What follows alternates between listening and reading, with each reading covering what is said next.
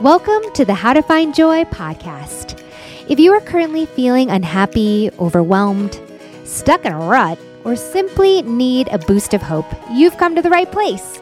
I'm your host, June Supanpak, also known as Joy Guide June, and I'm here to give you honest conversations on how to find joy through this messy thing called life. My intention is to share practical tips on how to get back on the path towards joy, show you examples of what that could look like for you, and help you feel more inspired and connected to your own definition of success, power, and true happiness. If you're ready to learn what's possible, the How to Find Joy podcast is here for you. So let's get this party started. Woohoo! So, this week's Just June episode reminds me of that Beenie Man song. Sim Simma, who's got the keys to my bimma? Who am I? Does anybody know what I'm talking about? So it's called Who Am I? And one of the most common reasons I actually hear as a joy guide that people are unhappy, lost, or stuck is because of that question Who am I? Because of a loss of identity. They'll say to me, June, I just don't know who I am anymore. And this is something that we all go through. We all go through as humans changes in our lives that make us realize, wow, the person that we once were is no longer who we are, and therefore we don't know who we are anymore.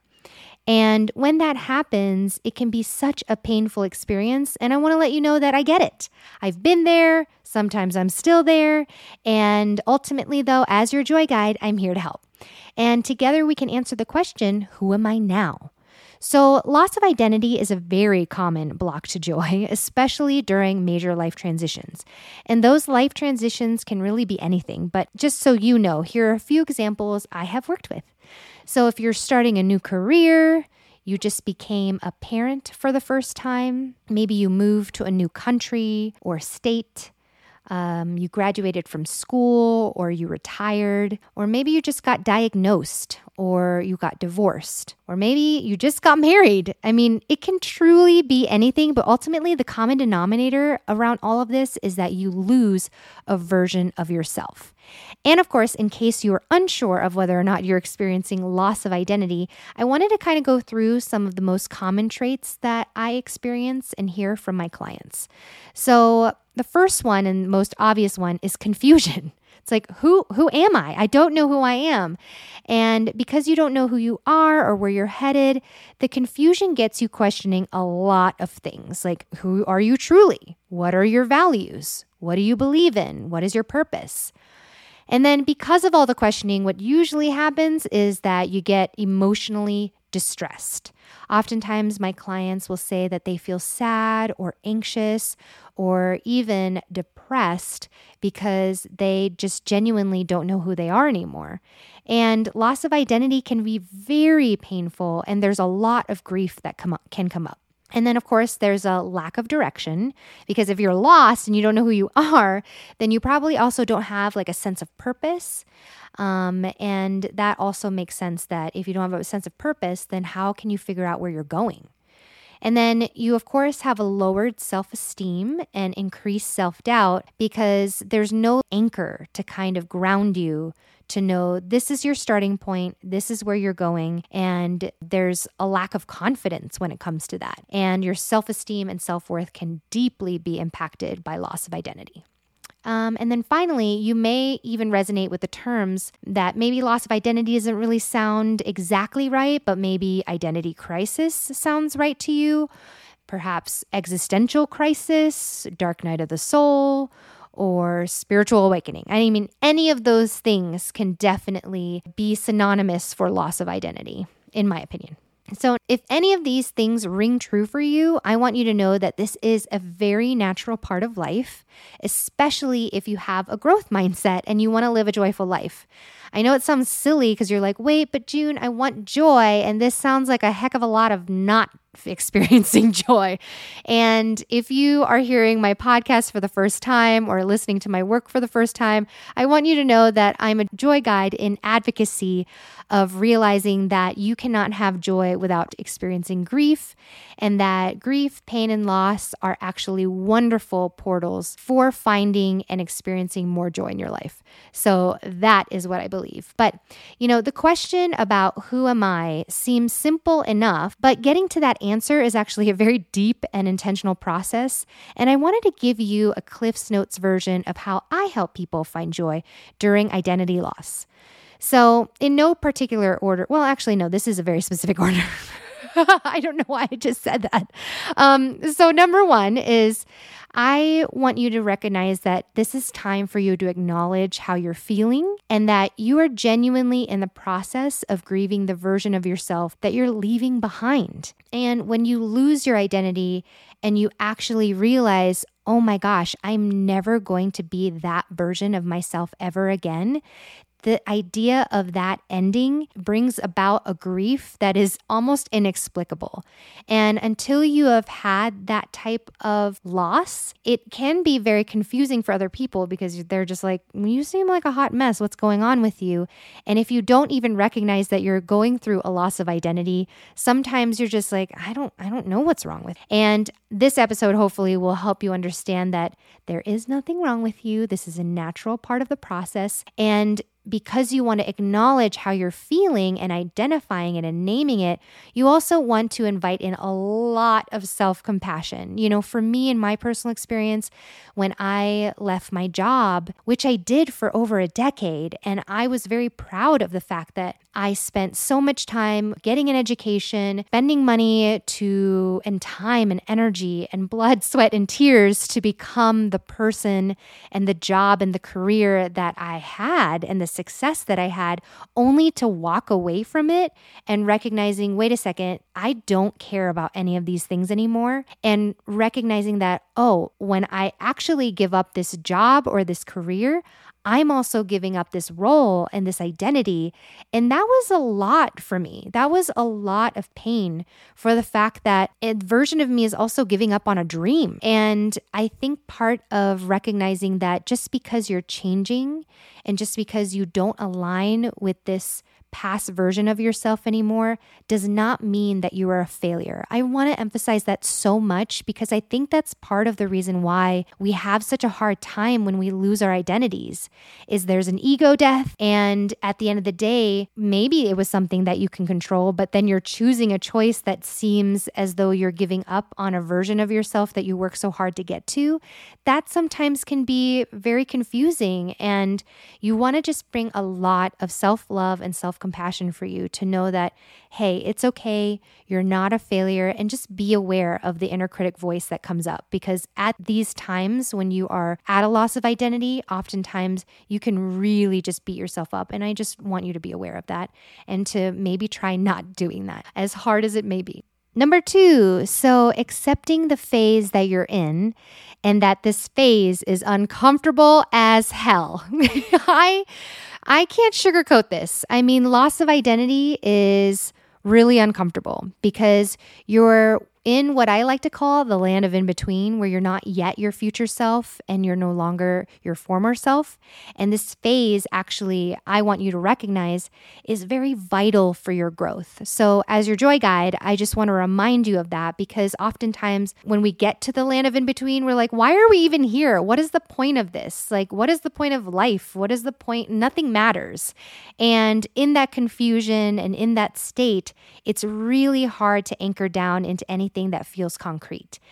And so I want you to recognize that, oh, just because you're in this land of in between, it's not just like a Passover phase, it's not like a layover. It's actually a very important pit stop for your next adventure.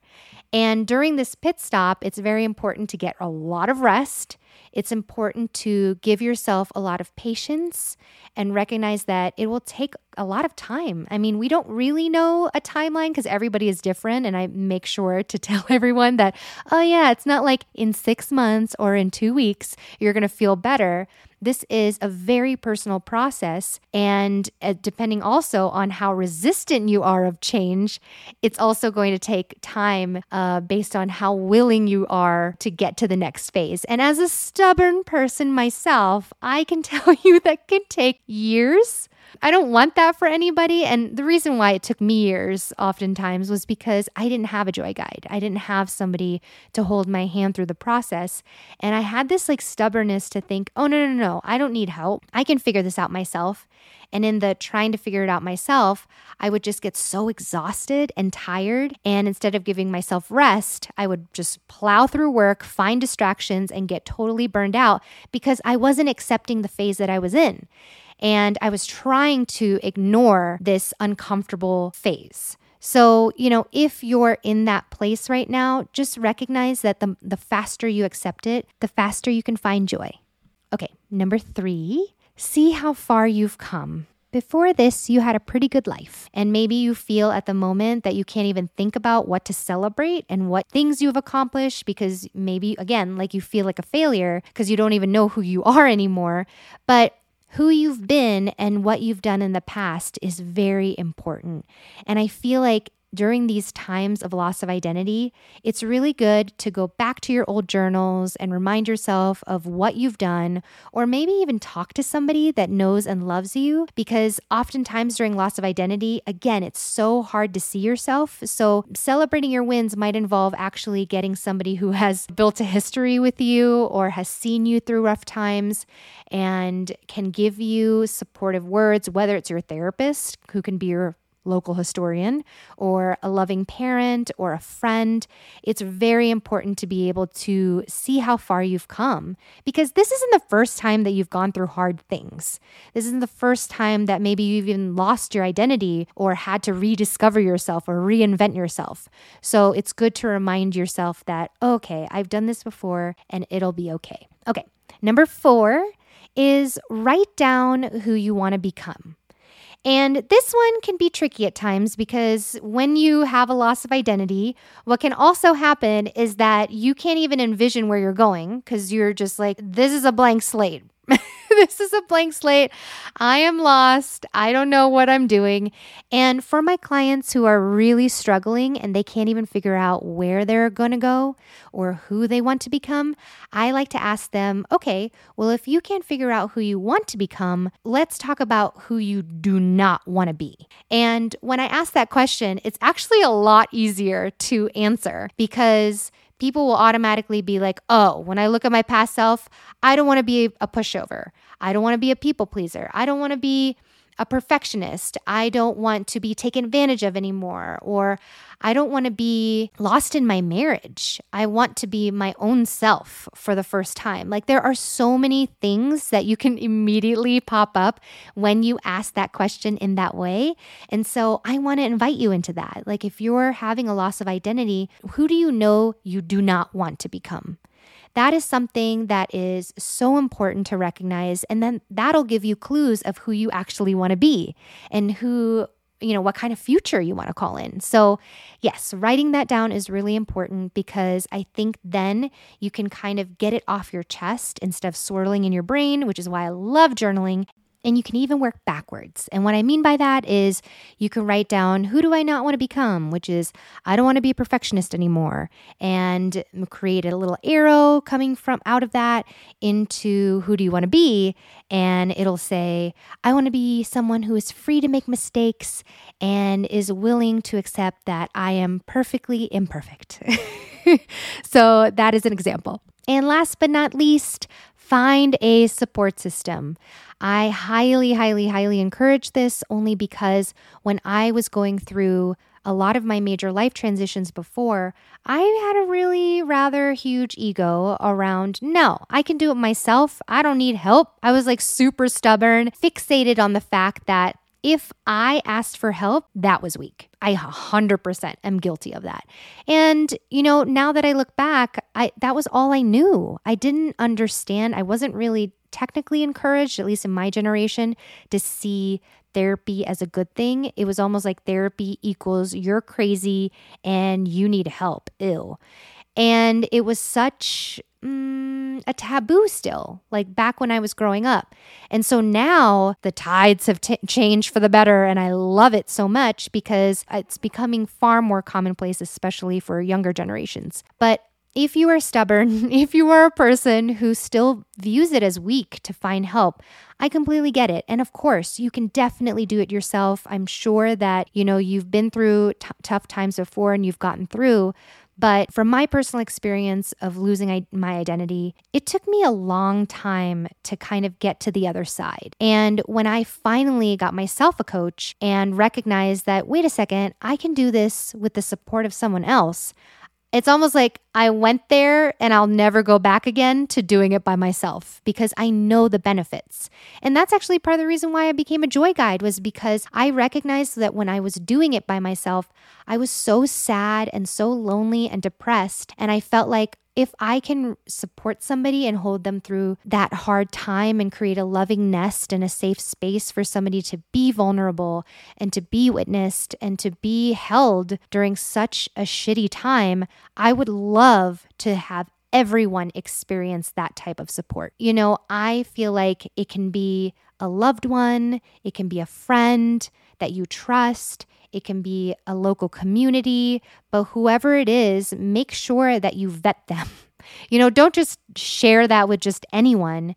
Allow yourself to be discerning, to recognize that in order to receive this support, it's going to require a lot of trust because you're going to have to be vulnerable. And one of the greatest joys that I have felt in my life was being able to go through a loss of identity and being witnessed in the rawest, most purest, most vulnerable version of myself and still feel like loved and supported because I had never allowed myself to experience it I was always so fearful of being judged.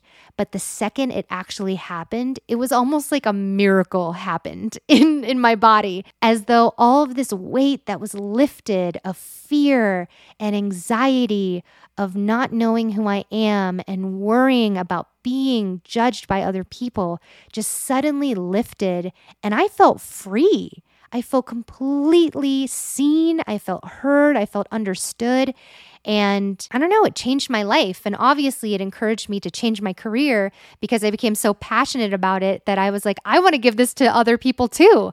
So, yes, those are the five tips. Number one, acknowledge how you're feeling and grieve the version of yourself that you're leaving behind.